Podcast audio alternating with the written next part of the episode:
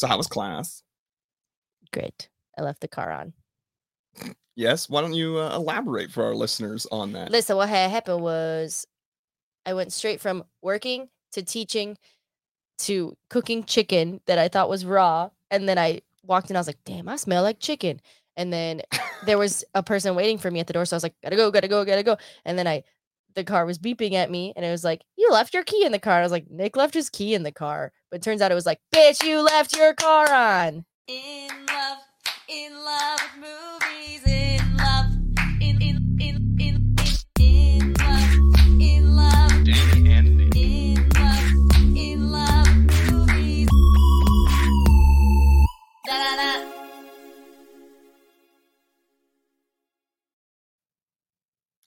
Well, hello, movie lovers, and welcome to In Love with Movies. I'm Danny. And I'm Nick. And this is In Love with Movies. Nick just said that. I sure did. What is it we do on In Love with Movies, Danny? oh, we talk about the love and we talk about what else? Nick. Movies. Sneak.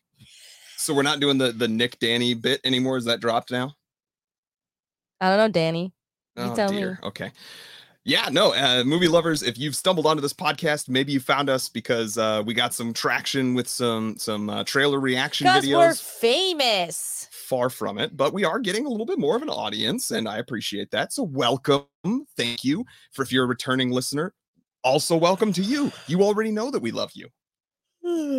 Although Danny apparently is tired of all of you, or perhaps just me. I'm just tired. That's okay. It's That's been a, a long day. that's allowed to happen. It's been a long uh, week. It's been a long. It's been. It has actually been a rough It's. Monday, Nick. I know. it's Tuesday, 11. um well but here on this uh podcast we appreciate all forms of love love is love but we also like to get to know each other through movies and get to know our loved ones through the movies that they share with us and today we are discussing what movie in the second half danielle A League of Their Own. a league of their own and you had you seen this movie before Apparently not. a little bit more on that later on. But before we get to that, uh, we're going to have a little bit of a topic here we normally cover at the beginning. If we don't have a guest, Danielle and I try to come up with something that's a little bit about us discussing love. Uh, when you get to the second half, if you're watching this uh, on either Spotify or YouTube, you may notice that we are dressed differently. Surprise! A little bit of uh, behind the scenes. Sorry to ruin uh, the podcast magic for everyone, but uh, we are recording these two different halves about two or three weeks apart. Isn't that right, Danny? Mhm. Yeah. And we're doing that because I'm too busy. no, that's actually not the, what I was going to say. Although how long it took for us to get the second half had something to do with that.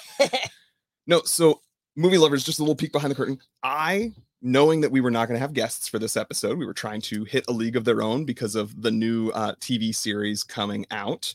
Uh, out very much so by the time you all are listening to this. But we wanted to try and cover League of Their Own because Danny had seen it, all these other reasons.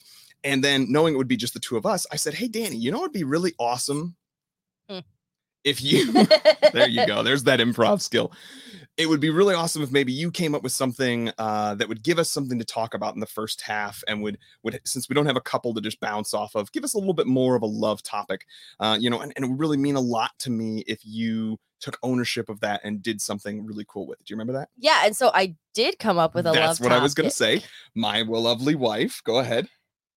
Okay, listen. I came up with a love topic, and then when I pitched it to Nick, he was like, I'm not ready. I can't improvise. There you go. And that's what I was gonna say. She took the assignment. She did exactly what I asked for. Had this really cool idea, which I will have her explain in a minute, and then expected me to be able to come up with this answer to this uh, question and idea within an hour. And that created an existential crisis where I had to seriously consider my uh, values and think about what is important to me in my life and my.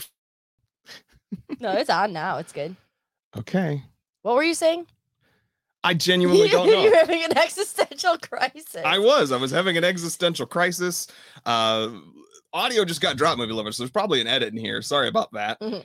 Boy, it is just one of those episodes. Apparently, It just doesn't. It, it's not meant to happen. I- So let me explain my side of things. Nick was like, pick a prompt. I said, I got this. I'm an improviser. So what the topic I wanted to talk about was because we've been on all these bachelor bachelorette parties. I was thinking about girl gangs. I was thinking about a baseball team, you know, Uh-huh, uh-huh, assembling your uh-huh. team. And so I was like, come up with your dream gang, de- dream team. I said like dream group of friends. I don't know. I didn't really have it I flushed think out. I think you're exact. Okay, so I love that admission that she didn't I exactly still don't even have, have, it the flushed out. answer. But you said come up with your idea, like your dream squad. Squad, was your, was squad, your word yeah. squad. Yeah, because I've been around a lot of ladies lately, and frankly, I'm having a great time. Well, that's great. I love women. But that prompt, while it seems like just this frivolous thing that Danielle threw out there and was able to apparently still come up with it on the fly weeks later, that caused me to have to think about like, well, what is it do I look for in friendships? What are the most important things? And I ask for parameters. What are the sort of do we mean that we need somebody to fill a specific role? Are we looking for a catcher, a coach, and a, and a first baseman? Are we doing with the baseball metaphor? And she's like, no, not really. And then I was like, well, then what do you mean? I don't know, just your squad. it was a great idea that I just needed more time and more barrier, more boundaries for, not barriers, boundaries for. So we talked about it. We had some boundaries. We created some boundaries. I There's still a yeah. loose enough Yeah. feeling for Danielle, apparently. Uh, but so that is where we come to, and that is what we have. So explain to us, Danielle, what is your squad? Uh, Do you want to go member to member, like one one, or do you want to go, uh, you know, all of yours and then all of mine? How do you want to do this? Uh, I'm just gonna talk, and then you talk, and then I'll talk, and then you talk. So my squad, I was thinking about this. Does Does anyone else listening to this think that that didn't answer my question, or am I the only one? People okay. just stopped listening to this podcast. Like, what is this bitch talking about? Uh, yeah, and they're referring to me as the bish. Yep. um, I was just thinking about love comes in all forms, and it Okay. comes in like, Okay. you know, like me to feel full. I think in a group of friends, and especially in a group of ladies, I got like my people, my people for different things. Okay. And like truly, I keep saying this, but being around so many women the past couple weeks used they, being around women used to be hard for me. I'd always compare myself to others. Girls are not typically nice to each other, especially when they're younger. I got bullied a lot when I was in high school and younger and older. I even got bullied in college. But it was very refreshing to be, even though we were being wild and wearing wigs and uh, going to cowboy stripper shows and doing all this stuff. Uh, it's very nice to be fulfilled by different women and different just groups of friends. And I don't know. It's still a very loose idea. And I'm sorry, but can I tell you? So, my squad, I got like these different personalities. And okay. I, I do yes, think please I do tell surround me. I, I would myself love with. to hear this. so, Waiting with bated breath. a squad. I'm to give you like four or five people. Okay. Oh, okay. See, I'm, I'm I didn't even get a number, movie lovers. my first person, someone that I always want with me, someone that's to be a true, like true love, not like true love, but you know, will truly show love through honesty. I need someone who's always going to be honest with me no matter what. And so we're we're picking fictional squads, right? I have a real life squad that I love, and I'm not gonna name names, but that you know who you are, my squad. We have a previous episode that talks about uh, Yeah, I- girl love and lady love, and, and and maybe I'll put that in the show notes if I can figure out which episode that is. Yeah. And please go back to that to hear all about Danielle's real friends that actually support her in real life. But But on my fictional squad, I need an honest lady, and you know who that would be, Nick? Can you guess? I no idea. really? I did Nicole Byer, but she's not, you know, Oh no, fictional. she's also on my squad. But uh Wonder Woman. Okay, okay, I can get down with Wonder Woman. I need All right. Wonder Woman. She's very like pious and very um she upholds rules and I'm not a rule follower, but she would also always tell me the truth. Okay, so I got this. She's got that lasso of truth, right? And if you're Mhm. if you're not telling the truth, she'll just make other people tell the truth. Mhm, Yeah. Exactly. Question though. Mhm. See, I'm I'm enough of a nerd, and this is this is this is a, a perfect example, movie Oh, lovers, no. of why this this What prompt was a problem for me. Okay, so do we mean Gal Gadot uh, from the movies Wonder Woman? Or are we talking about some version of the comics? Are we talking about uh, some particular story that you think of? What? I like when she comes out of the bunker and she goes. Yes, because her honesty was very much on display in that amazing moment from the first Wonder Woman movie. Let me just have Wonder Woman. Okay, who's your all right? Person? Wonder Woman. We're not going any further than that. Correct. Oh dearie me, oh my, oh me, oh my. Okay, so I have to give a bit of a preface. I still had no idea what how what number we were supposed to be going with. Um, I had no idea if there were specific slots in terms of honesty that we were going with. So this is part of where it became an existential crisis for me, and I had to think about what are the important things for me in terms of friendship. Okay, and that was something I've been wrestling with because it's like I like to think I could be friends with anyone and and and have relationships with anyone and and so what is it that's core and critical for me? And I kind of came across thinking about some of these like worst times. I can't remember if I've shared it on the podcast, but I can remember just like being vulnerable with friends, male friends, especially in high school, uh, saying things like talking about girls. And I can remember this one particular story that literally ended in a physical fight with me and some other guy that was kind of a peripheral friend, where I was like, Yeah, man. I mean, sometimes it's nice when you're lying naked with a lady and you're just lying there, skin to skin contact. Physical touch is my one of my love languages. Go back to our previous episodes to hear about that not even talking about sex at the time. And the dudes made so much fun of me.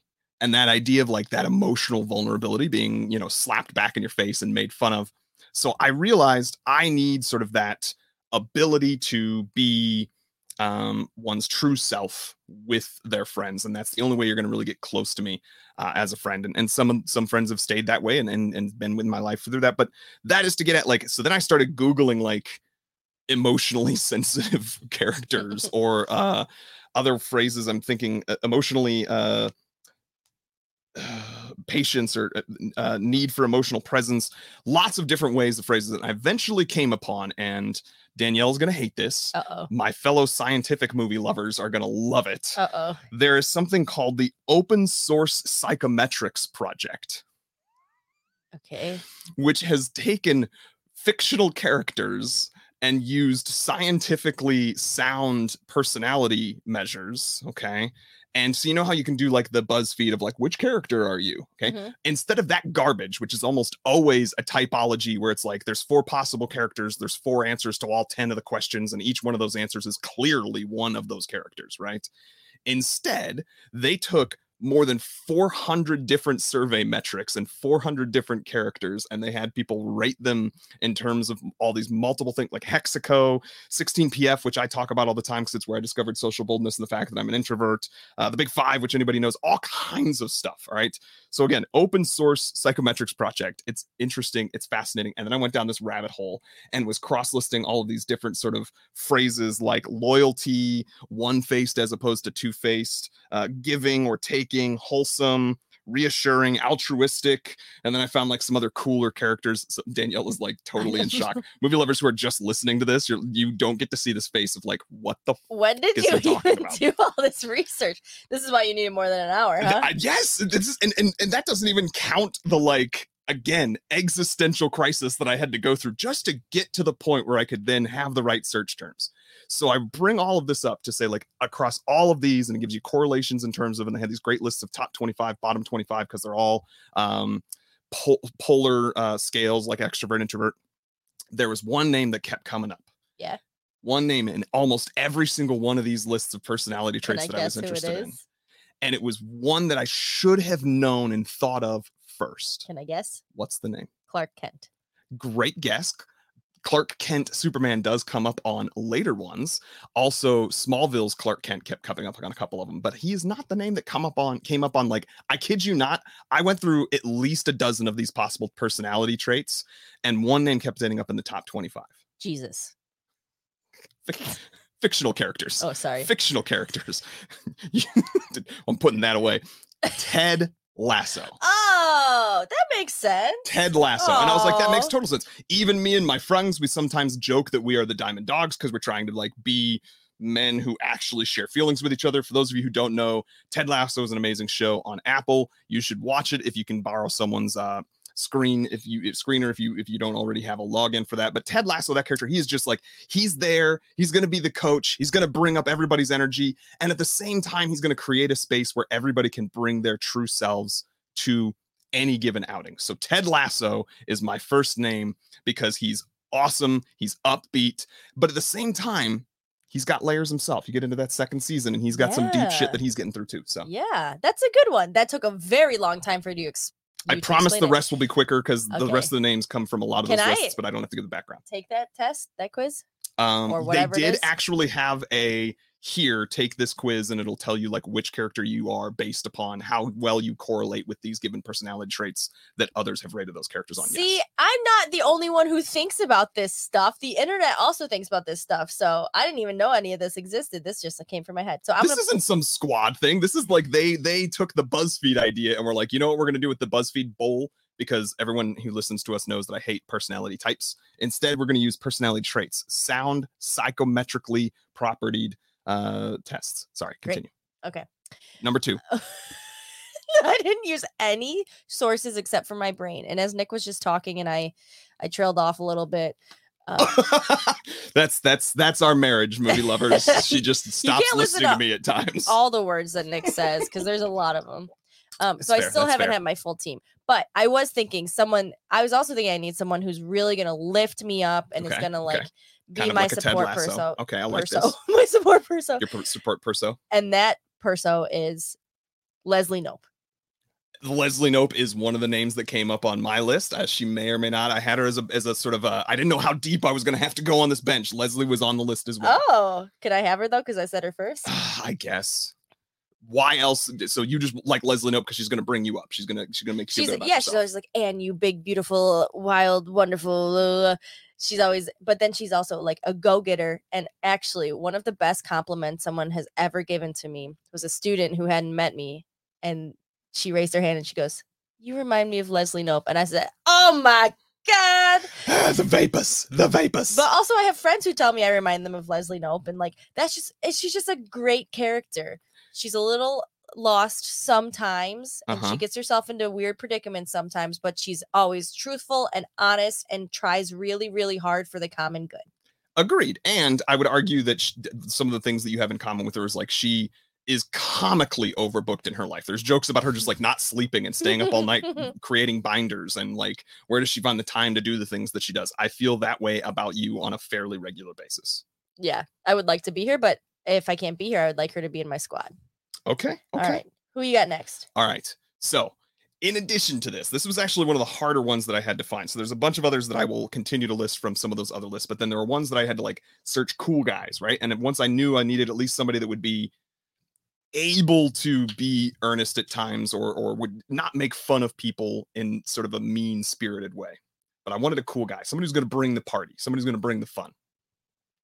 And I picked Peter Venkman. ADK. movie lovers, at least some people immediately know who Peter Venkman is. Peter Venkman is Bill Murray's character from Ghostbusters. Oh, So he's funny. He's de- he's maybe admittedly a little bit uh, outdated and misogynistic, but he's like always, I think, trying to go for the joke. And I think in the right crowd of dudes, that misogyny could be tamped down. He is always kind of poking fun at people and maybe playing pranks type of dude, uh, but also, you know, doesn't seem mean spirited with those things. And, and and I always felt, at least from those movies, uh, that you know he with Egon and uh, I'm forgetting Dan Aykroyd's character right now, but like those guys are kind of like way nerdier than he is, but he's able to sort of meet them on their level and he brings up their cool factor just a little bit. So I definitely would probably be more of a Dan Aykroyd's character uh, from Ghostbusters. So I need somebody to bring up my uh, my coolness. cool. All right. You ready for my next person? Let's bring it. What's three? okay. I wanted someone that was rich. Okay. Yep. All right. I have a rich one next. Very good. Oh, really? Yep, We di- we didn't even talk about this. Um, in my real life friend group, I don't really have a rich friend. Unfortunately, we're all in education, but uh, I just chose the one of the rich women. So my squad's all women, obviously. Off the top of my head, I was just thinking Yep. Miranda Priestley. Okay. wait. Wait. Hold up. Miranda Priestley from uh, Devil Wears Prada. Yes. You actually think that would be a fun person to have No, around I you? said rich person. Okay. Do you think she's going to give money to your friend group for absolutely no reason? At the end of the movie, she has a bit of a transformation. She has like a moment of weakness with one particular character. Let me have it, okay? All right, we'll fight it. All right. I I don't personally see why Miranda Priestley would Do you have another richer woman that you could think of? Okay, I really didn't plan this out until like as we are sitting right now. Okay, you know who it's going to be? What's the character's name from that show Loot, played by Maya Rudolph? I don't know her name. I've only watched three episodes, but that's a good one. Yeah, Okay. that's a good idea. She has more money than she even knows what to do with. She You're right. doesn't care what happens with it. And she's desperately looking for friends and she uses her money to get them.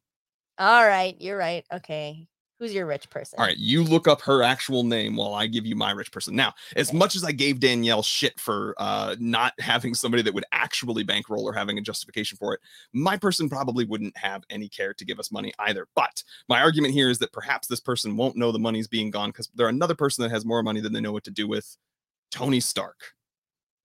Oh, that's a good one. Basically, when I thought of who's going to bankroll our fun adventures, who's the person in popular culture that seems to bankroll other people's adventures, it was either Tony Stark or Batman, Bruce Wayne.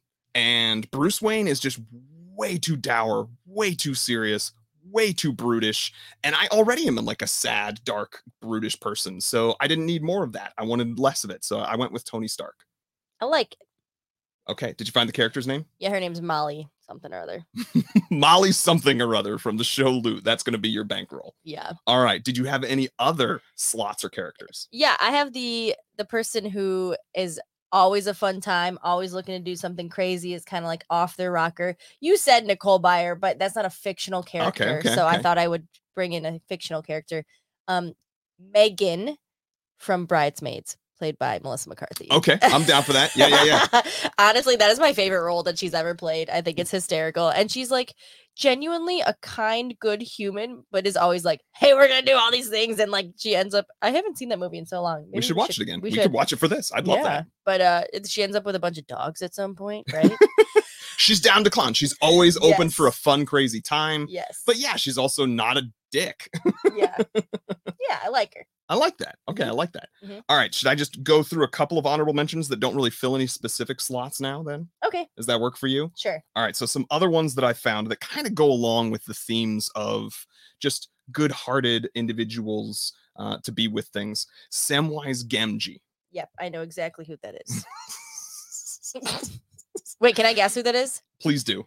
Uh, in Rogue One, Nope. blind person.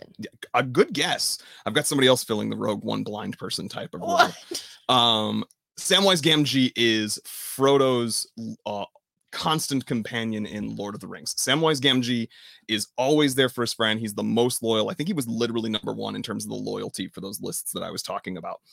And I didn't want him to be the only guy that was kind of my support structure because, frankly, Frodo kind of abuses him as a friend and is not very nice. And Samwise is just like he's that friend who's always there for you, and it's nice to have him there. He's always going to make you feel better, but he's also like gonna get taken advantage of and i feel bad doing that so i wanted to have him be balanced out with other individuals to go off of you just mentioned uh the the blind character i think his name's Chirrut from uh rogue one not him why why go for a partial jedi or a somewhat force adjacent person when you could bring your spiritual center Obi-Wan Kenobi, Ewan McGregor himself. I would take Obi-Wan Kenobi, Ewan McGregor, Obi-Wan, or Clone Wars TV show Obi-Wan would be the character that I would bring along.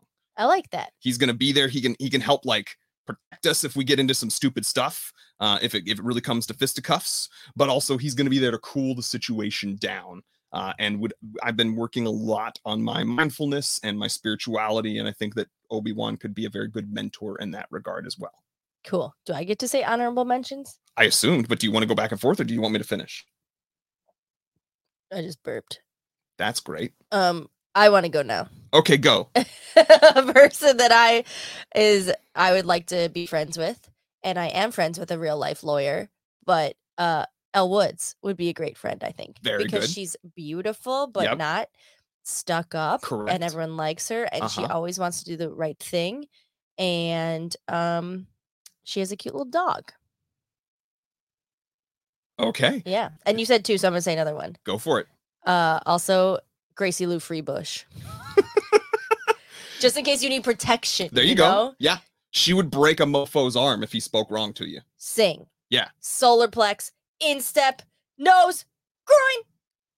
This is how I know my wife will actually be able to protect herself if anything were to happen to her on the mean streets of Chicago. You just gotta sing. Just gotta sing. Very good. I like both of those choices. Thank you. And not surprising because they are two of your most favorite characters. And I feel like I made this joke when you said, like, I don't know, a panel of five people who are characters from popular culture. And I think I literally said to you, could you name five different characters from popular culture?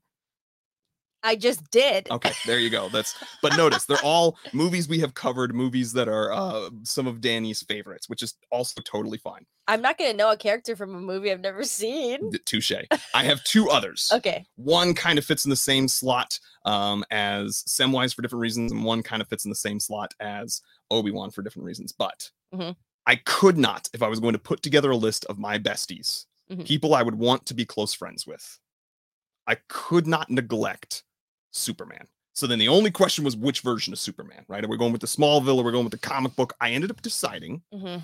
to go for a somewhat obscure one, the Brandon Routh Superman Right. from Superman Returns. Uh-huh. And movie lovers, if you are a fan of the Superman Returns movie, you may know that's the one with Kevin Spacey. Uh, he also probably shouldn't be named anymore, but he plays Lex Luthor. Turns out he actually is a supervillain in real life, unfortunately. Uh, but Brandon Routh, it was sort of a continuation of the 1978 Superman. Like if that series of four movies kind of ended after one or two, and then we have Brandon Routh playing basically Christopher Reeves, but looking much more like Henry Cavill, which is why I would pick Brandon Routh as Superman. Hmm.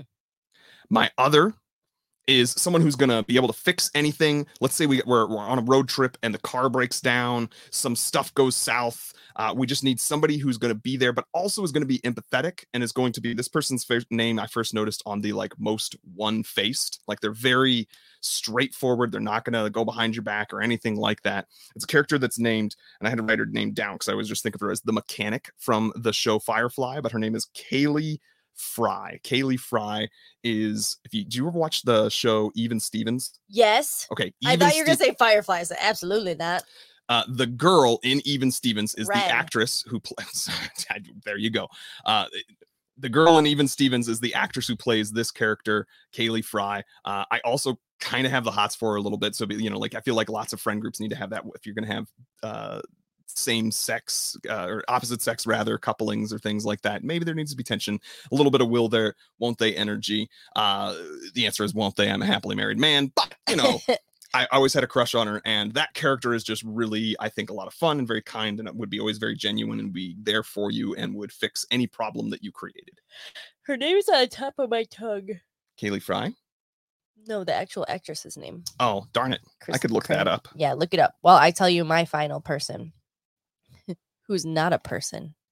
They're a cat. No, no. Their name is Thackery Binx. Oh my goodness. But you want Thackery Binx as a cat. You don't want like Ah, Thackery Binx is also hot as a ghost. that's what I'm saying. Hmm. No, I want a cat in my group. I love cats. I feel like you only picked a guy because Because you picked a girl. yeah, basically. Oh, you know what? I'm also confusing which movie it is or which TV show it was. It wasn't even Stevens. Don't be mad at me. Uh oh. Uh oh. Uh oh. Nick got his movies and his his people wrong, his actors and actresses. You are thinking of Ren Stevens was Christy See, Carlson was Christy. Romano. Yes, There I knew go, that. Christy I knew Carlson Romano. CCR, you know? sure, sure, CCR. Yeah. Um, the actress I am thinking of is a woman named Jewel Stati or Stat, S T A I T. The TV show that I'm apparently thinking of her from. Oh man, it's gonna be so long ago. It was like an old Disney one. It had uh, the guy Benjamin, what have you. Keep vamping. Talk about something else, and I'll figure out what uh what TV show Wow, it was. Nick didn't do his research. Oh no! Unlike uh, me, who clearly had all of this planned out ahead of time. Movie lovers, if you think this was stupid, let us know because I was trying to make a topic that would be fun. But then it made me think, Nick, that we should do a podcast uh just about like our favorite movie characters in general. You know? That's that's I mean, a- not a podcast, like one of our episodes, episodes? would talk about. I'm not making another podcast. Okay, okay. Uh, the show that I was trying to think of is a show called Flash Forward. The hail is dead. That is even earlier. It's got a uh, Ben Foster is the other side of it, and Flash Forward, it's like this: uh, two kids near each other, uh, you know, growing up next to each other type of thing. Anyway, I had a crush on her back from that show, Flash Forward, and then she showed up in Firefly, and I like her character a lot more in Firefly, and is just somebody you could actually count on. Any other Okay. fictional characters you want in your squad, Danny? Um. Yeah, I was also thinking of Damien from Mean Girls. Is that because we're pretty sure that that actor is on uh, Secret Celebrity? no, it's because I always need a gay friend, Okay, fair enough, fair enough. All right. and he's he's not afraid to tell it like it is. He's almost too gay to function. She doesn't even go here. and he is a really great support structure. I, okay, Mhm, yeah, yeah. good friend. I'll give you that. Yeah, Yeah. he's a good gay friend. He's, Yeah. In fact, I would argue probably in my mind the like archetype for the best sort of gay friend on. You know what I mean?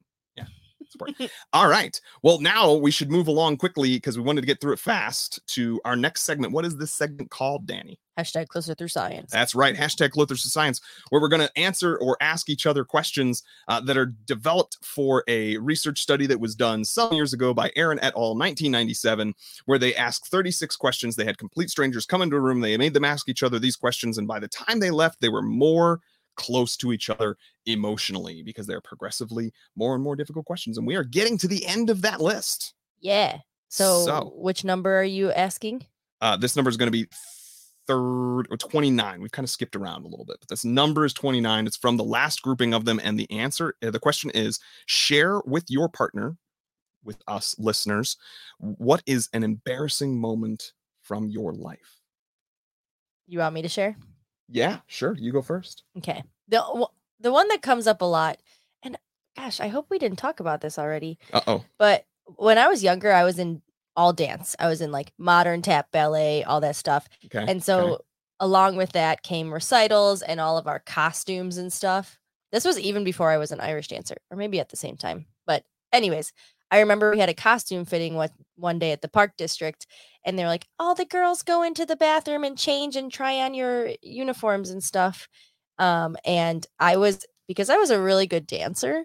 I was in the group, the age group ahead of me, so I was the youngest girl, and they all had boobs, and I didn't. oh, But I remember wearing like a training bra because I was like, Mommy, they have boobs and they have bras. And as I was coming out after changing, I realized that my little baby training bra had like been in the middle of the bathroom. And I was like, huh. And so I whipped it into the stall that I was in to be like, no one will see it. It's fine. It's like, I'll just throw it back with my clothes. I'll change back into it. And then I ended up throwing it in the toilet. oh, And then I was so embarrassed. I didn't know what to do with it. So I left it in the toilet and I was like, no one knows. I don't have boobs anyway. So I don't have to put my bra back on. So we all came back. And then a janitor came to the room and went, Excuse me, girls. And then held up my wet training bra. oh my God. I don't think I remember hearing this story ever. So I don't think you shared it on the podcast. Oh, and I, they said, Is this anybody's? And I was mortified. And all the Oh girls were like, God. "Hee." And so, guess what? It wasn't mine. I said, Nope, that's so embarrassing for whatever girl threw her own bra in the toilet. And I never got it back. Oh, baby. My heart goes out to little you. I mean, I was also really chubby and like didn't have a lot of friends in that because I was like a very talented dancer, but also like a fat dancer. Oh, Yeah. And I think about it often. that breaks my heart. Um, I I can't top that. So I'm just gonna say like, hey, rewind to the earlier part where I said that there was a story that I shared something really vulnerable with my friends in high school, and it ended up with them making fun of me and and getting into a fisticuff fight. That's it. That's I'm not even gonna bother. That's I just that's I want movie lovers to sit here. sit in my wet training bra. Yes, they want I'm gonna sit in, in your wet training bra. All right. So, well, that is everything that we have for you on the love side of things, movie lovers. Thank you so much for listening to us. Uh, after this, you're going to have a quick little break, and then we are going to see you on the other side for what's the movie again, Danny? a league of their own. In love with movies. Da da da. And, And we're, we're back. back. Wow, that was not great. We literally like talked about it and practiced it in advance. Still not in sync. Or Backstreet Boys. Okay, then. Welcome back, movie lovers, to the portion of the podcast where we end up discussing a movie. And tell us again, Danny, what movie are we talking about today? Uh a league of their own, which literally this is the first time I've ever seen this movie. Unbelievable. Is shocking to me for many different reasons, but but we will get into it. Uh, we are watching A League of Their Own in part because right around the same time of the release of this episode, uh, there has been a new uh, Amazon original TV show by the same name with uh, Abbi Jacobson, who we are a fan of a lot of her work. Uh, and so we are very excited for this TV show. Uh, full disclosure, there, there there won't be any real spoilers. We have not yet seen this show. We watched we've seen one episode, just the very first episode. Um, but you know, we we uh, have heard mixed reviews, I would say, and that makes me sad. I really want it to be awesome and out of the park, the way that I feel about this movie. A little bit of a spoiler in terms of where my rating might end up. Knock but- it out of the park like baseball. Is that what you were saying? home run. All right. so anyway, uh, yeah, so we're watching A League of Their Own. But speaking about uh, not the TV show, instead this movie, a little bit of opening credits as as we often go through here. By the way, if anybody. If anybody wants to create like a, a two to three second sting, like a Danny's Dingle sting, but for opening credits for Something us, like ba ba da da da da. Where? Wait, was that? What is that from? Is that Star Wars? I think you're stealing it basically from the 20th Century Fox opening. No, that's. Bum, ba-na, na, na, na, na, na, na, I didn't na, do that. I did ba da da da da da. So anyway, Tell us the da da da da da. Tell us the opening credits, Nick. here I am trying to engage with our listeners, the movie lovers out there, and Danny is like, "No, use this." Da da da da da da. Opening credits. This movie came out in 1992. Uh, so you It know, did. yeah. I came out in 1992. Oh my god. That's accurate. Uh, I did not check the specific date. This this movie could have come out the same weekend you did, for all I know. Wow. So this movie uh, is 30 years old at this point, due for probably a remake, but it is truly, uh, I think, uh, a classic. And came out in 1992, starring Geena Davis. Geena Davis was kind of a household name at the time, although I feel like a lot of people don't know her anymore at this point. That's a little sad.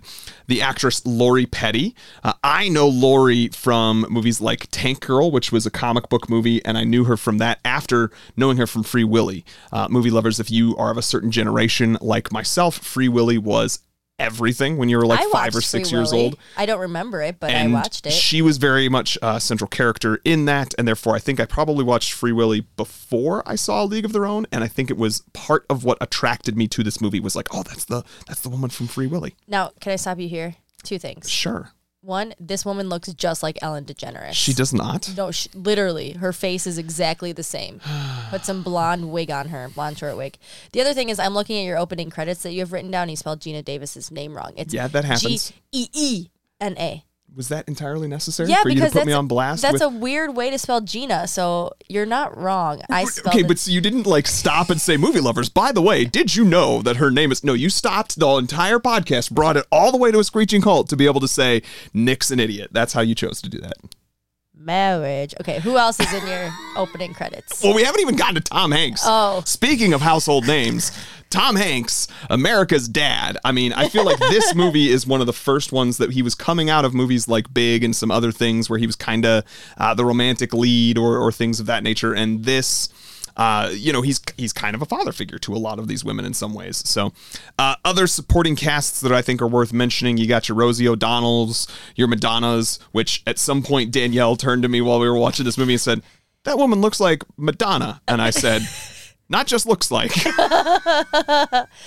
And she went, Because "Oh?" because maybe we're gonna get to this later, but dang, Madonna did a great job. I think she did a She phenomenal job acting in in this role. Yeah, she was she was one of those people who was looking like she might make a thing of uh, acting for a while there, and I guess just decided not to. Maybe she did. She thought it was too hard. She had enough money. She didn't care. I don't know. Yeah, and what about Rosie O'Donnell? Like this and Tarzan are the only movies she's ever done, right? There's Rosie O'Donnell was in a lot in the late '80s and through the mid '90s. Rosie O'Donnell had her own TV show for like 10 years. That's not a movie. Anyway, there's also Jon Lovitz in this movie who's got a bit role, uh, but he was probably the first time I watched this, other than Tom Hanks, might have been the person I knew the most. Uh, Garry Marshall plays the Wrigley person. Garry Marshall, for movie lovers, may recognize that name because he directed and I think wrote uh, Princess Bride, which is no, uh, not Princess Bride, uh, Princess Diaries. Princess Diaries. Oh, we like him. Indeed, Princess Diaries and Pretty Women. Pretty Woman. Pretty Women. I like Pretty those Pretty Women. Uh, and then Bill Pullman. I love Bill Pullman. I am I am a stan for his uh, "Not Go Quietly into the Night" speech Who, uh, did- from. who, oh my gosh. who does he play in this movie? He's he's her husband from A Home from the War. Okay, cool. His name's Bob. I think that is the character's name. Mm-hmm. That is accurate. I don't know who Bill Pullman is, honestly. Bill Pullman's another great actor. Wait, is he in Twister? He is in Twister. Why did I know that? Wait, no, no, no, no, no, no, no. My bad. Sorry, I'm like confusing him with another Bill. No, the guy from that is uh, also the guy from Aliens and Uh oh. oh gosh, It'll I- come to us. It's gonna come to me eventually. internet.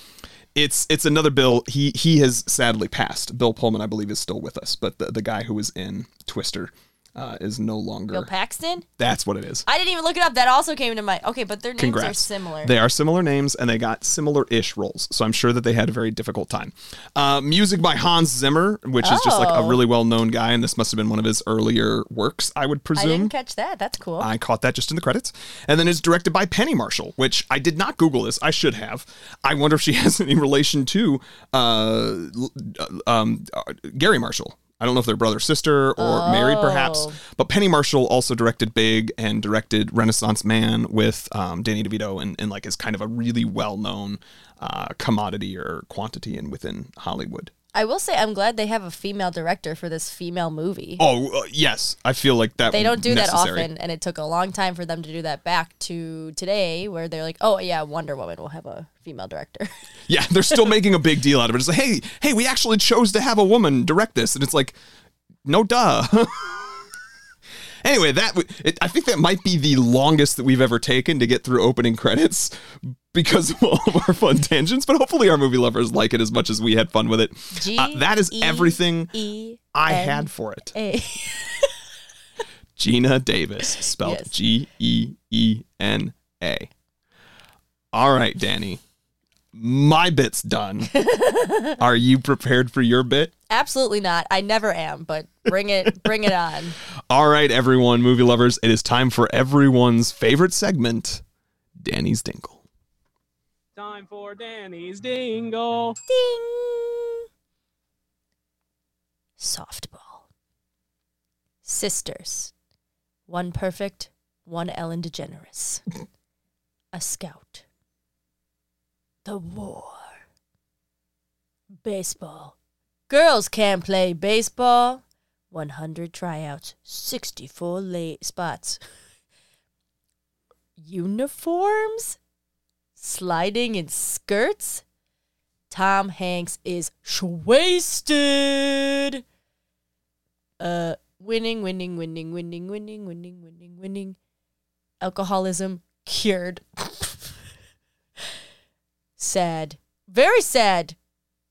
Men die. Then men come back. Then women stop playing because men come back. Then old women remember the baseball. the end. All right, then. A couple of corrections. Oh. I mean, since you corrected me, Oh.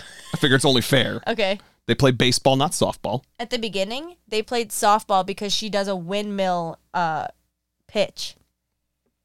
Yo, I nuggets. played softball for like 10 years. I did not specifically catch that, nor did I understand that you were trying to like spec- just just refer to that specific part of Yeah, the scenes. it opens with where it was- was playing softball. softball. That's All they got scouted. I d- did you notice the scene when they were at training or whatever, and they were like teaching the woman that she needed to throw it Yeah. Mm-hmm. overhand instead of under. Okay, okay, okay. So you did track something that I, I just didn't clock, and I I will retract yeah, that's right. That's why you don't correct me. I'm always right. Something like that. Anyway, Can I say when this movie started? Okay, we're getting into it. I was about to say, what's your? I know you've kind of already said it. What's your love story with this movie? Oh, I watched it uh Sunday. but to be fair, I've known a lot of references from it. I've seen the uniforms very many times. I think it's a pretty popular Halloween costume. Oh, okay, okay. And I'm always like, "Oh yeah, I've seen that movie. I've seen that movie." And I swear that I had seen parts of this movie and then Nick put it on and I was like, "I've never seen this movie." And truly, I enjoyed every dang minute of it. It was had me chuckling. I cried very many times. It's good. I got goosebumps. I loved it. It's very good. Um. What's your love story, Nick? So my love story is I did actually see it, but in parts at first. So I definitely would have caught it in portions on HBO. As I kind of already mentioned, I'm pretty sure that I like saw uh, Lori Petty, knowing her from uh, The Ellen DeGeneres show. yeah that. So then I saw her and immediately was like, oh, look!" you know, and like stuck around trying to see that, and probably also thought Geena Davis was cute. But I mean, I would have been like five or six because this was when it was on HBO. I'm su- I'm sure within a year or two after it was on like in theaters. Not that I would have ever seen it in theaters. Um, How but old yeah, were you in so, 1992? Five. You were five. yeah, that's what I said, five or six. I, so, So well, like It doesn't come so- immediately on HBO Max ju- in the I was 90s. saying 93, and I said Free Willy came out in 93. I did see that in theaters, so I'm sure it was probably sometime after 93. We're fighting. We're really fighting. This is movie lovers are getting a little bit of a glimpse and uh, some tension that's happening between us. Um. So anyway, I saw Lori Petty. Thought that I, I probably was there, but then like I watched little bits and pieces, and then like kept wanting to see more and more of it. And it was one of those movies that I can remember when I used to watch HBO and other movie channels. I would start in the middle somewhere and then see bits and then eventually would be like really excited if I like happened to catch it at a time when it was starting right at the beginning. Yeah, if you didn't have VHS back in the day, you didn't get to choose when you press start. You had to just ca- catch it onto TVs. I was gonna say for I was I wasn't even gonna even reference V- VHS, but I was gonna say for the movie lovers that are young enough, before there was streaming or DVR or anything where you could it was on television and you could just choose to then watch it whenever you wanted to. You literally had to find the schedule, and I can remember scrolling through the menu that they would have. Go to a hotel room, kids, and you'll probably see the same exact thing happening on the cable box. So anyway, I caught it one time and and then saw it all the way through. But I had a crush on on Lori Petty, I think, because of her. Come to think of it, this might be where my sort of like short hair attraction comes from very early on. Because I think her as an actress, she had short hair. Like it was a popular thing in the '90s, but she had short hair in the in the Free Willy movie, and so that was uh, part of where I had a crush on her from there. Um, eventually caught the whole thing. I remember it being sort of the first time that made me think about, and maybe this is saying something to me. I don't know if it was the first time I watched it, but I eventually remember it being the first thing that made me think about like the nature of war, not in war. Like I'm, I was familiar with war movies, like where you you have Yeah. people fighting, but this really makes you think about like the real world impacts, stakes of back at home, so to speak Agreed. in a way that I had never thought about probably before this movie. Uh, and it was the first movie I can remember memorizing a movie quote. There's no crying in baseball. There's no crying in Everyone baseball. knows that one. But back in the day, probably not. Exactly. And it was a quotable thing right off the bat from the get go. All right, that's my love story. Danielle, go into what your reactions are and thoughts are, and let's let's do it maybe even a little bit scene by scene because I know that's how you like to Oh, do things. Thank you for letting me do that. We're not fighting anymore. um, no, what I was going to say earlier is when you first turned on this movie and you pressed play on the streamings, Uh huh. Uh uh, I had no idea what was happening because it starts with old women, old Ah. an old woman Yeah. and her daughter. Geena Davis in old lady makeup. That was not Geena Davis. I am 98% certain it No, was. I'm pretty sure all the people, all the women they got were women, were other old women. I am 98% certain this is true. Remember when we were at the end of it and I was like, oh, I thought they had some kind of afterthought thing, like a text box or something afterwards. I thought I remember this, but I must have seen it on some like behind the scenes thing. The older women that she interacts with when she goes to the, the, the Hall of Fame thing, those are actually the women who were in the league in real life. I figured that. Uh, but that is Geena Davis in We'll old lady up makeup. Because if it is for, especially for the '90s, damn, that was good. Okay, you keep talking. I thought that they got like a someone who looked. Anyways, I had no idea what was happening because I'm like, I know this is it's supposed to be young women. Then I was like, oh, is her daughter going to go play? And then I realized it was quote present day, which was like the 80s, basically early 90s. 92, we've mm-hmm. established. Yes, and then she flashes back to 1943. Also, did not think that. I guess I'm not good at history, but I didn't realize this was in the 40s. Um, World War and II. Dottie is Geena Davis. Kit, which Kit is the name of an American Girl doll, and I just love it. And I don't, honestly, during this movie, I was thinking, could we name our child Kit? I think that's a very cute name. And then I was like, is it short for Kit? Catherine? Kit? Anyways, Kitty. Um, one of the first lines I wrote down from Geena Davis was, "Listen, I'm married. This is happy. This is what, or I'm happy. This is what I want." Like that's her excuse to not play baseball. Is she goes, "I'm married." because that's I mean that's all you needed as a woman. You were married and therefore you were happy and why would you need anything else in your life? She has cows. She's taken over the farm, but soon her husband will be manager, Barb, Barb, Bob, and she's happy she doesn't need anything else. She's married. I mean, are you not fully satisfied entirely in your life because you are married to me? No. I need other things. Oh my god, I love that response. But I think that really truly set the tone of the movie because this movie is so brilliant that it's like showing how ridiculous it was back in the day to be a woman, but also like the reality and like, yeah. So that was just like, damn, girl. But then luckily Kit was like, let's go, let's go, let's go. And then they go and they try out for baseball in the greatest city in the world, Chicago, Illinois. Which, based upon the thanks and everything in there, uh, clearly that was actually shot at Wrigley Field. Yeah, I mean, the sign was the same shape. and and they walked out onto the field from the grass wall or the green wall, the, the wall of ivy, whatever you they call it at, at Cubs Stadium, Wrigley I Field. don't know. I'm a freaking Sox. okay. Anyway, uh, update. yeah. I have to eat crow. Again. First hit.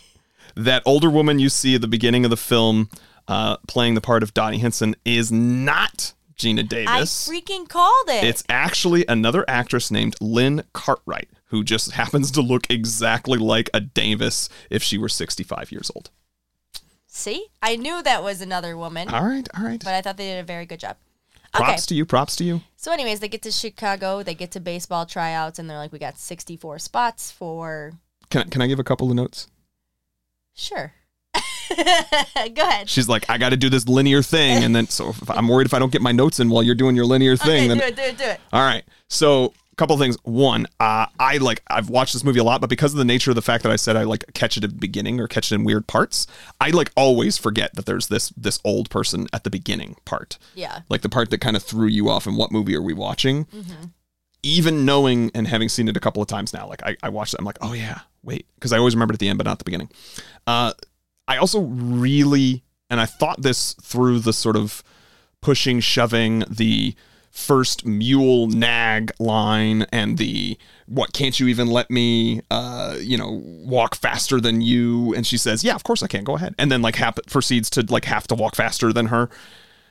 I identify with that sibling relationship almost too much. And that also sets the tone of the whole movie of like these sisters are constantly competing, and Lottie, Lottie, dottie? Kit kit? is always looking up to and trying to beat Dottie. Yeah, yeah, and and like never feels like she's quite enough, and yeah, even though anyway, I won't go into the psych- psychology of it. I'll leave that for my therapist. The other thing I was going to say is the thirty dollars a week. They're like, oh man, we're making 30 dollars a week here at the dairy, and I'm just like, fuck. I know that this is you know really old dollars, but thirty dollars a week. But then they're gonna get paid seventy five dollars a game. More than a doubling in salary. That's a lot. I like it. Um, I also wrote down before we get to Chicago. Sorry, thank you for bringing it back. John Leguizamo. Love it. Is John Leguizamo a different guy? Yes. Oh, Jon Lovitz. They have different names. the scout. I said he's perfect in this role because he's an asshole. I literally have the note Jon Lovitz such a dick. he does an amazing job. He's just such a jerk. I can't remember the things he said, but I'm like, oh, burn. so many things. And then I love the moment uh, when he's like being like some of the worst things that he says about Marla's character, for example, when she comes and like lifts her head, like the ugly quote unquote girl, uh, who also finds love, by the way. Uh, but he's like, "Ugh," and like she's, you know, she's got a resemblance. And I love though when the two, when Geena Davis and uh, Kit, they discover like, oh, he's not going to take her just because she's not pretty enough. And without a word, they both put down their luggage and they're like, no, fuck you. Like, Yes. that's not a thing. Yeah. I cried a little bit during that part because it was heartbreaking that this girl can bat righty and lefty so good. The guys were like, ah, and then she's quote ugly, so they won't scout her. But then you you find out later that they want pretty girls. That's Yeah. why they put them in. these nice skirts Mm-hmm. and dresses because surely you could never well and maybe in the 40s you couldn't but you can't attract people to watch women just come play baseball for the sake of baseball god no never Oh, that was just so messed up. Um, go ahead. i was just going to say um when they get to chicago and they start describing the teams so i don't know if this is getting ahead of where you wanted to be okay i'm going to assume not I didn't realize because the last time I watched this, I don't think I was living in Chicago, or at least was not aware of other areas around Chicago. And so when I had watched this movie so much growing up, I assumed that like this was like baseball as I know it, where the different teams were around the country. And this, although it is the All American Girls League, like basically is in like the Chicagoland area. But Rockford and Racine are not close to Chicago. granted okay so maybe like great lakes area Yeah. or uh, uh, midwest but it's like you know it should be the midwestern baseball league or the great Mm-hmm. lakes western or great lakes baseball league because it's rockford which is you know an hour or two from here Three. We'll argue that point later. I'm gonna be right again. she's gonna google it. Blue island uh, which oh, that's down the street from us. uh-huh. That's that was one of the teams is literally right by us. Racine i know is as i only know because racine like the street but i know that i don't know where how far away that is. Um Oh, oh it was right. It's an hour forty-five minutes. Okay, all right, okay. Oh, movie lovers, this feels so good to be able to. Depends on the traffic, though. Uh, of course Rac- it does. Racine is in Wisconsin. And I knew that, and I knew that Racine was in Wisconsin, and there was, I think, another one that was up there. But anyway, point being, like, I can remember thinking when they are the uh, Rockford Peaches, I was like, in my head, I kept thinking Georgia Peaches, Georgia Peaches. They were from Georgia. It must be some town, Rockford in Georgia. Uh, but no, it's like literally just up the up the way from Chicago. And I kept turning to you to be like, there's only four teams? because they made it seem like they're driving all night or whatever, that they're playing girls around the country. And I don't know. We should look it up to see if they're in other places or there were literally only four teams because then what's the point of a World Series? Well, I mean, it was the only baseball that was occurring is the answer to that question, and and what's the point? And you could put it on radio, and I do think that older like vehicles they maybe did have to drive all night to be able to get to a place especially because they like he made that comment where he was like they had to drive all night to play a double header the next day well a double header can like you know two games could take eight to nine hours and so if you have to start that at 9 a.m or 10 a.m Meh. okay anyway We'll just tuning it. me out Um, go on so they get to the with your field. story They introduce Rosie O'Donnell and Rosie O'Donnell. surprise Madonna. that girl looks like madonna what a babe! She's just smoking as she's playing, which I think is hysterical. I always appreciate the dynamic between those two characters, Rosie O'Donnell's character and Madonna's character. I think May and I'm forgetting Rosie's character, but I just I, their back and forth as like sisters to me is just always spot on. That sisterhood you feel right off the bat. Who would have thought Madonna and Rosie O'Donnell would be friends? I bet they're not friends anymore. Um, and then the the second time I cried already in this movie, truly, I think almost cried the hardest. Eh, second hardest was when they're reading. I'm gonna cry thinking about it right now. They're reading the baseball lineup, and there's just a mm-hmm. girl like sadly looking at the the lineup, and you think, oh, she's just upset that she didn't make the team but she literally can't read her own name. And so another girl comes up and is like, Can you read, honey? No? Okay, let me find it for you. And that was just so heartbreaking and heartwarming at the same time. But it was the reality that people, some people just couldn't read back then. She doesn't know what her own name looks like. And then it just shows like, look how my, my goosebumps I'm getting. The uh like this sisterhood and how much they actually, even though they were competing with each other, they cared about each other. And that goes later to Madonna on the bus is teaching her. She's literally teaching her how to read, which is awesome. She's teaching her how to read smut, but she's still teaching her how to read, which I truly, truly love. Now, now, don't smut shame. Don't smut shame. Oh no, I've been reading some spicy books. I like it.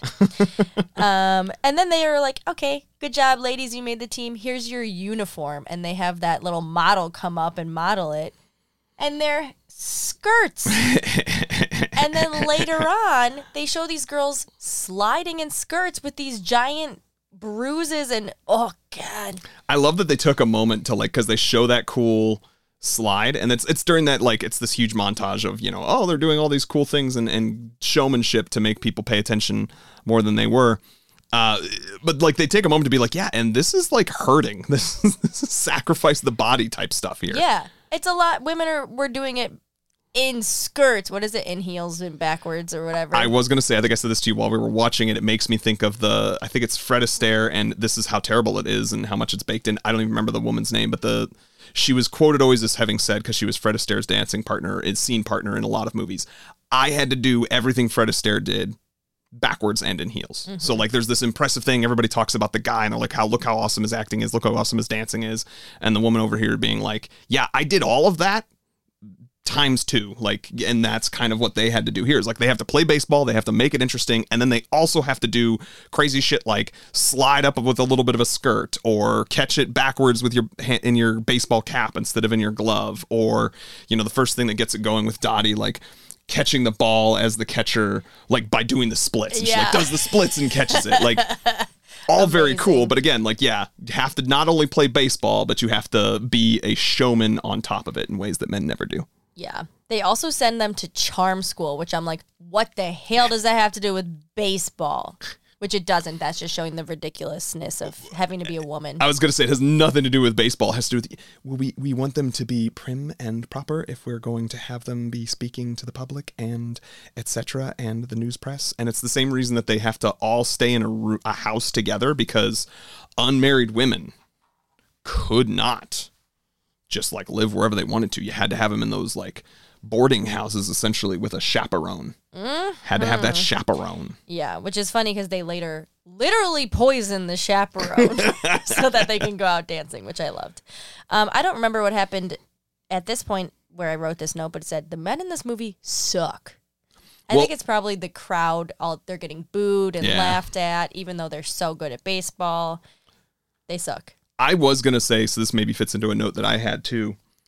I forget always how long it takes for Tom Hanks to like come around to their side. Like I remember him always Yeah. being a drunken asshole that first game, but like it is like half the season, and it's after she has like started catching balls with like basically he's he's the same thing as the rest of the crowd. Like nobody's paying enough attention until like they're not only playing the sport well, but also doing crazy things while playing the sport. And until he can mansplain to her that's not the right way to coach. Yeah. she takes over. Geena Davis takes over as coach because who else is going to do it? Tom Hanks is a drunk, and then he's like, "Wait, wait, wait! Now that you've kind of made this team good, I'm going to step in and take credit for it." Typical fucking. Sorry, man. I just got really mad. That's two F bombs now, I think. Uh oh. We just Um, lost that uh, non explicit. So also I wrote Tom Hanks is ageless and his his intro to the women hysterical where he just walks in and pees in front of them. and then the woman wants her baseball card signed for her husband and she's like if anything happens to this card I'm in big trouble and then Tom Hanks just rips up his own baseball card. Yeah. That was very sad. I think later on that's the lady whose husband dies. Yep. That's very sad. Yeah. Just to add to that. Um, the other thing that proves that women are badass and like have to go through all this stuff is they bring the child. She's like, I have to bring my kid with me, and his name is Stillwell. Stillwell. Oh my god! And that kid plays that role real well. Yeah gonna lose. Yeah He actually says you're gonna win when he's taunting them. He says you're gonna win. You're gonna win. I really don't think so. okay, roll We're the gonna- tapes. We're checking it. We'll check it later. Um, but that was just hysterical, and the kid just kind of gets beat up by people, and the mom's like, "That's fine." Like Madonna chases the kid with a bat. Tom Hanks chases him with a bat. The poor trauma that kid probably has. Well, it was a little shit. Um, also, this dancing scene is unbelievable with Oh, Madonna and Rosie O'Donnell, where Rosie O'Donnell plays the man and Madonna plays the woman, and they're like, "Ugh, so good, so good." One of the best dancing scenes I've seen. So, do we think that those two were intended to be a couple? Because, like, they there's a lot of that first episode that we have seen of the show. They try very intentionally and clearly to sort of mirror, repeat, rhyme with some of the the way things are filmed. But one of the things that happened is the the sort of Madonna esque character in the TV show so far and after the first episode like it's kind of unclear if maybe she has a thing with the Rosie O'Donnell esque character, uh, but also is still kind of like the quote unquote slut and is going off with men. So I don't know. What do we think for Rosie and Madonna's character back in the 1992 movie? Was that ever? Do you think that was intended to kind of be that?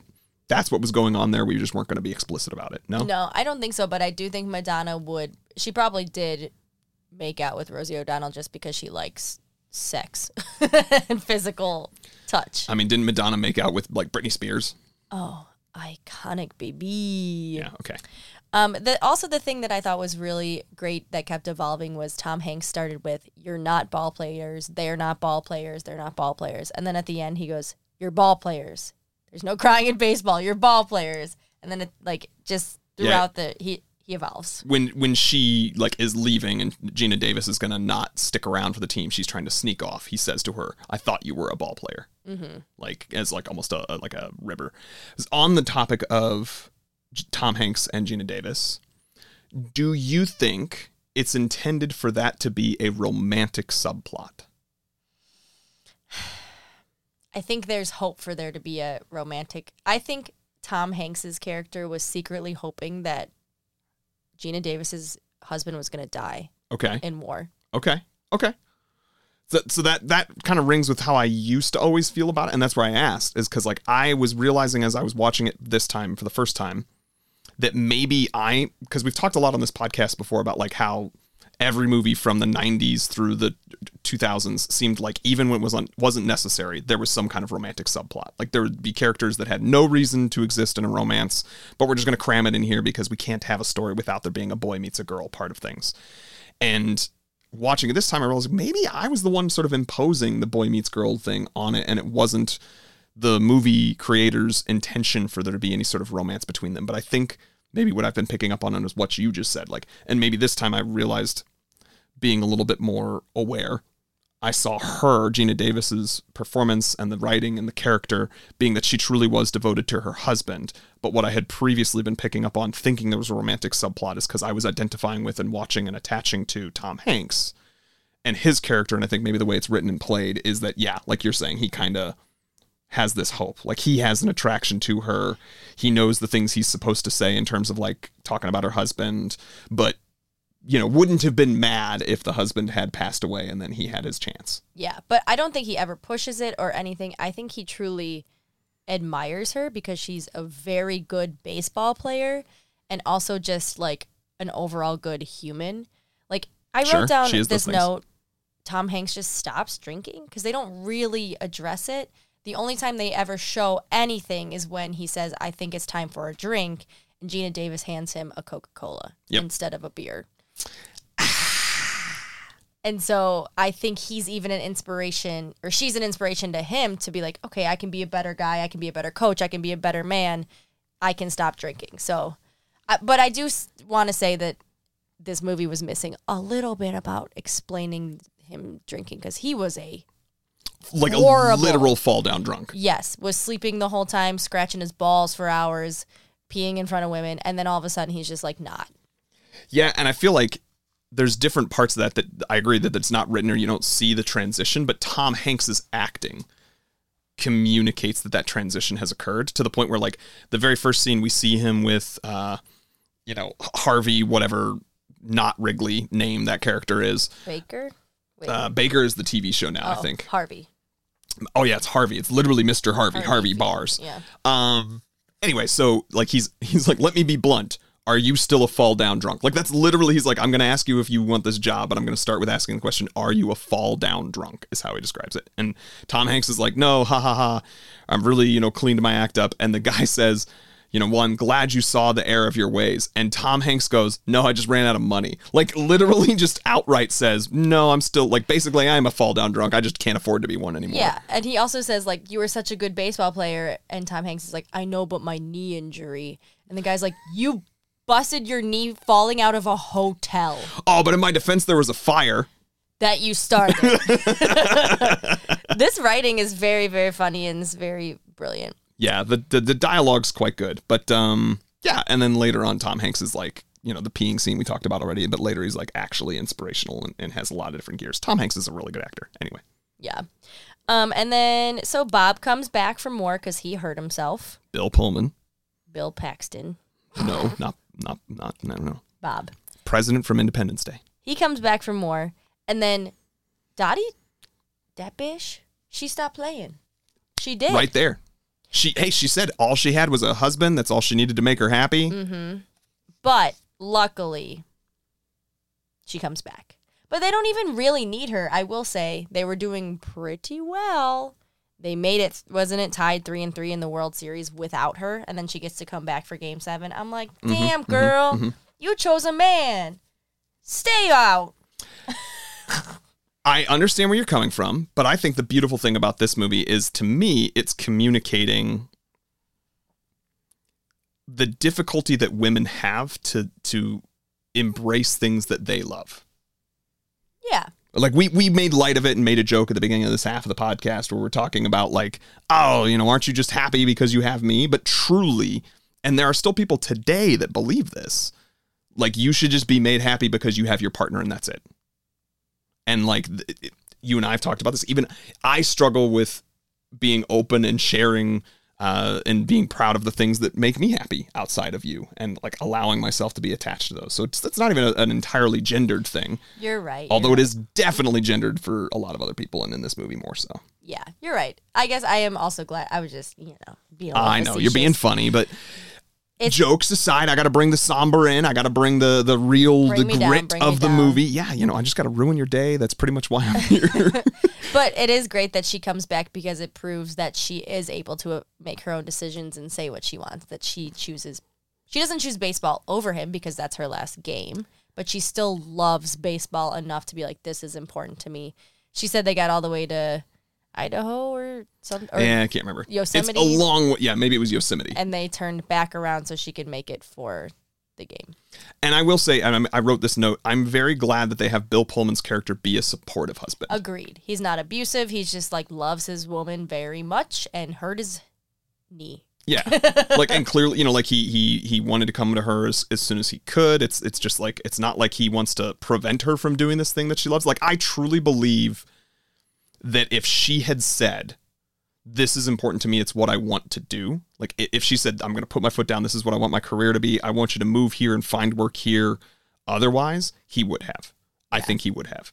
And and I actually also think that like she's the type of character who knows that and that's why she didn't ask him to. Mm-hmm. But she did obviously like allow herself to embrace like I got to have this last game. I got to finish out this one season so I can at least say I did this thing all the way to the end. But I just love that he's in the stands, he's there supporting her. He's He says, That's my wife. yeah, it's all about it. Which is awesome. And then we get to the final game, which they did a great job of building tension because we didn't even talk about, but Dottie accidentally gets kit kicked off the team. We Transferred. yes, unintentionally. Traded. That's the word they use in baseball. And so they're against each other in the World Series. And before we go further with that, I want to walk it back. Uh oh. We skipped over what I think is just such a powerful scene. I've got like a half a page of notes dedicated to this. Oh, you're right. When the War Department comes, that Yes. telegram scene is just heart wrenching. I really was like sobbing a little bit. Yeah, I do. And I think I have every time since I've understood what's going on in that scene. I can remember seeing that scene early enough in my life. Like I said, I've seen it the first time when I was like five, where I didn't fully comprehend what was happening. Do you know what I mean? I just mm-hmm. like all I got from it was, oh, Tom Hanks is defending them and being sort of chivalrous in some way. Oh man, but when you realize what's happening and the the acting in Tom Hanks, the acting in the woman whose husband ends up dying, the acting in Geena Davis, the mm-hmm. acting in like there's other women in the room who like as Tom Hanks is walking slowly through the their their locker room and you know you're getting closer and closer to Geena Davis and the other one and there's just this tension building and you just like you're feeling it well. I literally like I wrote down I don't think I had a full breath for like that scene. Basically, from the moment you realize it's the War Department and you've got this idiot telegram guy being like, I can't now, I gotta check the box. And like, I, I held my breath, like, I couldn't breathe. And then the moment they let you know who it is, I'm like, and like, just it, it really, it really gets to you in, in, in a lot of ways. And it's Um, a yeah. brilliant writing because they just mention it a couple of scenes before where it's like, I just haven't heard from Bob in a couple of weeks. And Tom Hanks is like, well, you would get the bad telegraph if something happened. Yeah. Which to me, I again, I'm not a historian, so like I wouldn't understand the gravity of that scene if they hadn't mentioned that before. And they did it in not a like in your face kind of way. They did it in a brilliant like, hey, by the way, audience, pay attention to this Yeah. because it's gonna happen later. And then yeah, I as a woman, the I was trying I kind of put myself in her shoes to be like, any one of these married women, just at, at any day, could get a note, hey, your husband died. And there's nothing they could do about it. And they're trying to do their best back home, playing baseball in lieu of men being here.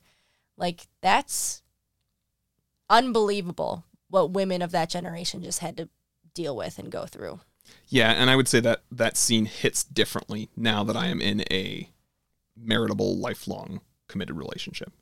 Yeah. And they even talk about a little bit, I don't know if it's before or after, where they're like, so what? Men come back and now women are just expected to go back to what they were doing before. Like, women are freaking badass. Yeah, you told To- them they had to leave the kitchen because it was their patriotic duty, and now they're just supposed to go back. Yeah. Like pick up everything that a man had to do before. They were the ones running the machines, playing baseball, taking care of the kids while playing baseball, all this stuff, while waiting for a telegraph to say their husband died, and then just say, go back to the kitchen. And the sad part is, like that guy who's in charge of the team, Harvey. the younger one. Oh, okay. I don't remember that. I don't know his name, but he's he's a very very good guy, and he's like, no, I believe that people will come for women's baseball. We're not just gonna send them back. I don't think they need to be back in the kitchen. Things need to change. But the sad thing is, they didn't. Women were sent back to the kitchen yeah, in the 1950s. Yeah. like, that's all they did. You know, Mhm. that's as w- women were seen as housewives back then. So it was bittersweet to be like, oh, it's so nice they're telling this story of the 40s of these men who are like, it's not okay, women power. But then to know the reality of like, nah, people still believe that women belong in the kitchen barefoot, pregnant. Messed up. Anyways, on a somewhat lighter note because I, I just I, I can't say that better than what you just did um uh, speaking back to the writing and how good the writing is the also like so not only that they've set it up that we're worried about that her getting a telegram then they have the long walk and it's like this one-two punch like from emotional. So you have the gasp of you finally get to breathe because you find out it's not her husband but then you're like you're just pouring out your heart to this other character who has lost her husband. And it's like almost a smash cut to her husband walking in when she's back at the the house that they live in. Mm-hmm. And it's like this. You haven't even fully wiped away the tears of sadness from the last scene before you are being just overwhelmed with tears of joy and relief that her husband is still there. Yeah, that was nice. Yeah. Especially because she was sobbing because she had just got into a huge fight with her sister, which brings us back to the tension at the end of the the game, where it's sister versus sister, literally two outs. She's running towards home. It's the game winning run run, and Geena Davis drops the ball. Now, I'm sure this is the million dollar question. We're not the first ones asking this. Did she do it on purpose? I don't think she did I disagree, but go ahead. I I think that she wants to be there for her sister and wants to let her sister succeed. And maybe this is where you're going to refute me, and that's like growth. But they, I don't think that the movie makers c- communicated clearly enough that she did let it happen, and so I choose to believe that it's it, her true nature was that she was trying to stop her sister, just like she couldn't help herself but try to run faster than her sister at the beginning. And I think that she was so hurt that she was trying to trade herself to a different team. And then Kit got hurt because of it. And she everything was just hurting so bad for her and her sister. She was like, this is her moment. Or maybe Kit really did was like, really did was like, that was good English. really did try as hard as she possibly could. Finally was like, I'm going to be my sister. And then she did. Yeah, I think that's I, that's kind of how I just I'd always have thought about it because I think that there's there's something to the idea of the quote unquote lesser sibling uh truly coming out on their own from the other one's shadow. One time I headbutted David super hard because he made me so mad, and that was the first time I ever knocked him down. That's my personal anecdote. Um, so then at the end, they make up, and Geena Davis is like, "Nah, bro, for real, I want to have babies, so I'm gonna, I'm gonna leave." And that was the best decision for her. And Kit stayed on for a long time. Okay, unpopular opinion. Your girl Ellen DeGeneres, what's her name? Lori. Lori Petty. She's a bad actress. I said it. She took me out of this movie many times. I just feel like she could not keep up with Geena Davis. I have to say I can't disagree. You can't disagree. I cannot disagree. Yeah, she's not. She She does mm, take you out of it. Yeah. She can't hold her own to Geena Davis in terms of the acting Okay. department. Thank you for confirming that. Well, that and I- was the weakest part of this movie was her. and and I admitted, like I said, I, I I liked her in other stuff too. But like looking back now, those three movies that I listed, this one, Tank Girl, and uh, she was also in Point Break, but then also Free Willy. So those four movies.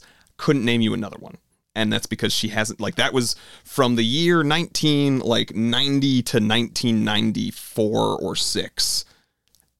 And then I can't th- like she's nothing. She's in nothing other than that. So, yeah. Yeah, she was the only character to me that wasn't believable. I was almost like they should have cast the the sad army wife or the mom. Mm. You know, there was a lot of other options. So to give her that big of a role, they took a chance. Luckily, the movie was amazing, so it didn't matter as much. But she was not good. So, I, like I said at the beginning, I think the women, or at least some of the women at the end, maybe not the like main actresses mimicking Rosie O'Donnell and Madonna and, and Geena Davis, because I thought it was Geena Davis in old makeup, and it's not.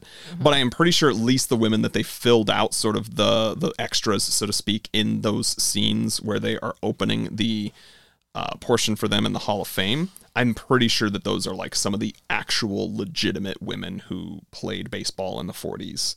Uh, because back in 92, you could have still gotten them to be alive and be there. That is very cool. Yeah, I wrote. Did this actually happen?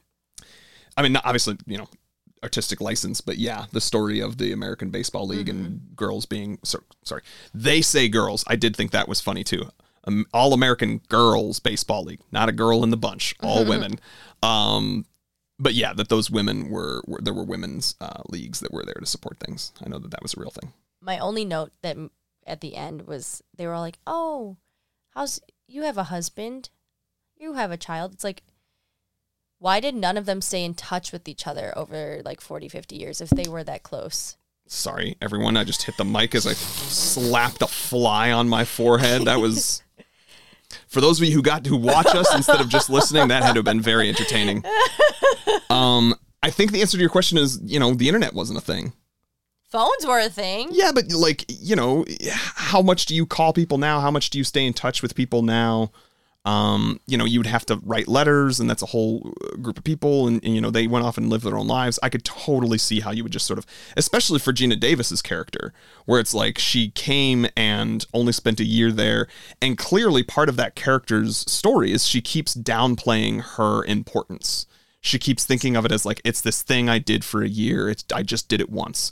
But everyone else is like, "No, Dottie, you were important. You were part of what made us." Yeah. Uh, I agree. I'm also like, I like at the end they were like, "Hey, Aunt Dottie," so like they clearly Kit's kids knew Dottie, so it's not like they were Yeah. estranged or anything. So that was good. Yeah, I was glad for that because they kind of leave it like it could have been that that's what happened is that they kind of never saw each other Yeah. again essentially when they when they depart. If I could say the one thing when you were talking about like family members, speaking back to the like was it a romantic subplot? Hmm. They the the filmmakers make a choice to say like is your husband or is your husband joining us or you know where's your husband at or something and she goes oh he passed you know 2 years back or something like that. And it was almost immediately after that that they show her looking at Jimmy Dugan, Tom Hanks's character's like picture Mm. and they kind of linger on the like year that he died articulating that he's already dead and sort of like that was part of me that was like are they trying to show that it's like she was wondering maybe that this guy from 40 years ago she could hook up with now that her husband's dead but no he's dead too Hmm. Interesting. i don't know The other thing, the last note, because this is a our this part of it is uh, as long as the movie is. Um, not quite the one thing that I didn't like that they didn't explore, okay and I said this to you when we were watching it, but then now there's that new series. There's one 30 second scene where the ball goes over the fence, and then a black woman comes and throws the ball extremely far. Very clearly could have been on that team, but because she was black in the 40s, like obviously not allowed. Um, and I thought maybe they would explore that more, somehow get her on the team, but it just never, ever even comes back around. Literally ever in that movie. So I thought that was unsatisfying. However, I wonder if that was the impetus for the new League of Her- Their Own TV series because she's clearly a character like her. There's a black character who they won't let even try out. Yeah, I suspect that from what I've heard from some of the interviews and things like that, even years ago before the, the show was available uh, from Abbi Jacobson, it was kind of, they felt that the same way a League of Their Own was pushing an envelope for the 90s, because it's like, it's all about these women who pushed the envelope back in the 40s, who, as you said, kind of got regressed in the 50s and 60s. Uh, and then, like in the 90s, it was this idea of like, oh, women can do things too. And that was sort of, oh, we're going to make a movie that's all about women. We're going to have a female led movie. That was an, an a nearly all fe- I guarantee this movie did not get, would not have gotten made in the 90s if they hadn't gotten Tom Hanks to sign on. They sold this movie to studios because Tom Hanks was like the bookable actor at the time. Otherwise, people have been like, ah, people don't want to see a movie about women just as funny as it is in the 40s. People don't want to watch baseball played by women. It's like, but that was the envelope being pushed at the time. Abbi Jacobson kind of talked a little bit about like some of those things that she felt didn't get explored because it was the early 90s and it would have been not well received uh, popularly to to do things like explore sexuality in there. Because I feel like there's some characters like obviously Rosie O'Donnell you know turned out some some years later to come out and, and is gay and, and you know there's I'm sure there was some homosexuality on those teams because a lot of women you know I don't want to paint with a broad brush. I feel like I was about to fall into the same stereotype that I take issue with in the new uh, TV series that they're kind of implying that every single one of them might be gay, uh, which I don't like. But then the other thing is is the the the race. I feel like yeah, this new series seems like so far it is going to push the envelope further with regards to sexuality and with regards to race in ways that I don't know that could have been done in a single two hour movie, uh, let alone been sort of greenlit to be done back in the 90s. That's a good point. Um, I also would like to say that Tom Hanks, even though you could look at that as like, oh, it's only because of Tom Tom Hanks. Like, I feel like Tom Hanks did that on purpose. He's like, I know I'm Tom Hanks, but I want this story to be told. I suspect because Tom Hanks Is a is is pretty human. Yeah, I really I hope that a day never comes where he's one of these celebrities where something comes out where it's like you know he's actually been a horrendous human being this whole time because he really does feel like America's dad. He feels amazing, like a genuine, down to earth human being uh, who I think would have picked projects like this and he would have read it and been like, yeah, I'd love to support women. I'd love to support a woman led thing. And then what really matters to him as an actor just being like, oh, it's a good script, it's a good story. Like you've got a good director and some other good actors for me to play off of. I'm there. Tom Hanks is one of the greatest humans of all time. I agree.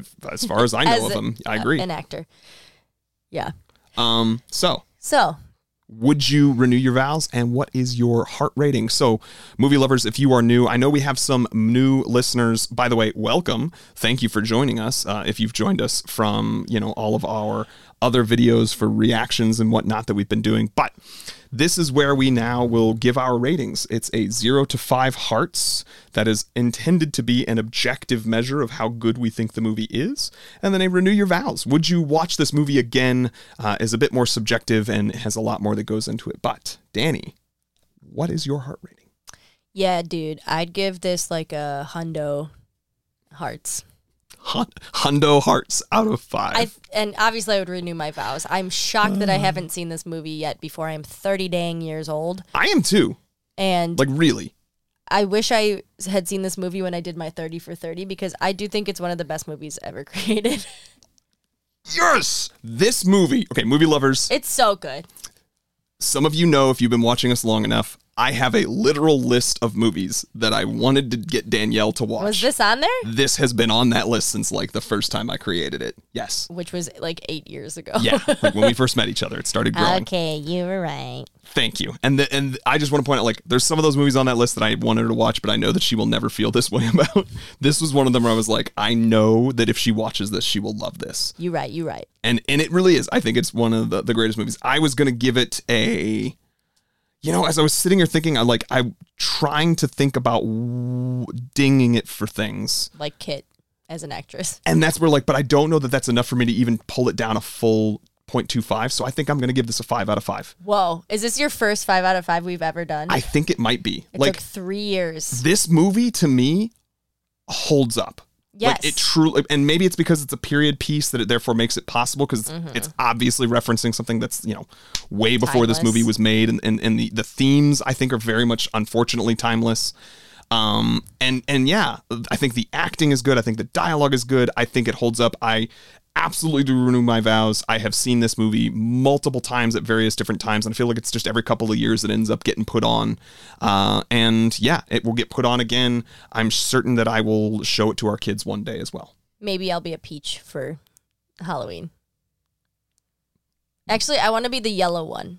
Ugh, Dang it. Oh, were they? Were they the Skokie, the Rockford, the Racine? They were the Racine somethings. We'll figure it out. All right. Anyway, uh, I may or may not have had a little bit of shifting happening. Uh, Stop it. Movie lovers, this has been In Love with Movies. I'm Danny. and I'm Nick. I love you, Nick. I love you, Danny. and we love you, movie lovers. Follow us on all the social medias. Here's all the plugs. Blah, blah, blah, blah, blah, blah, blah. Have a good day. Happy birthday. Happy birthday. uh, do you want me to just put the plugs in later? Yeah. Goodbye.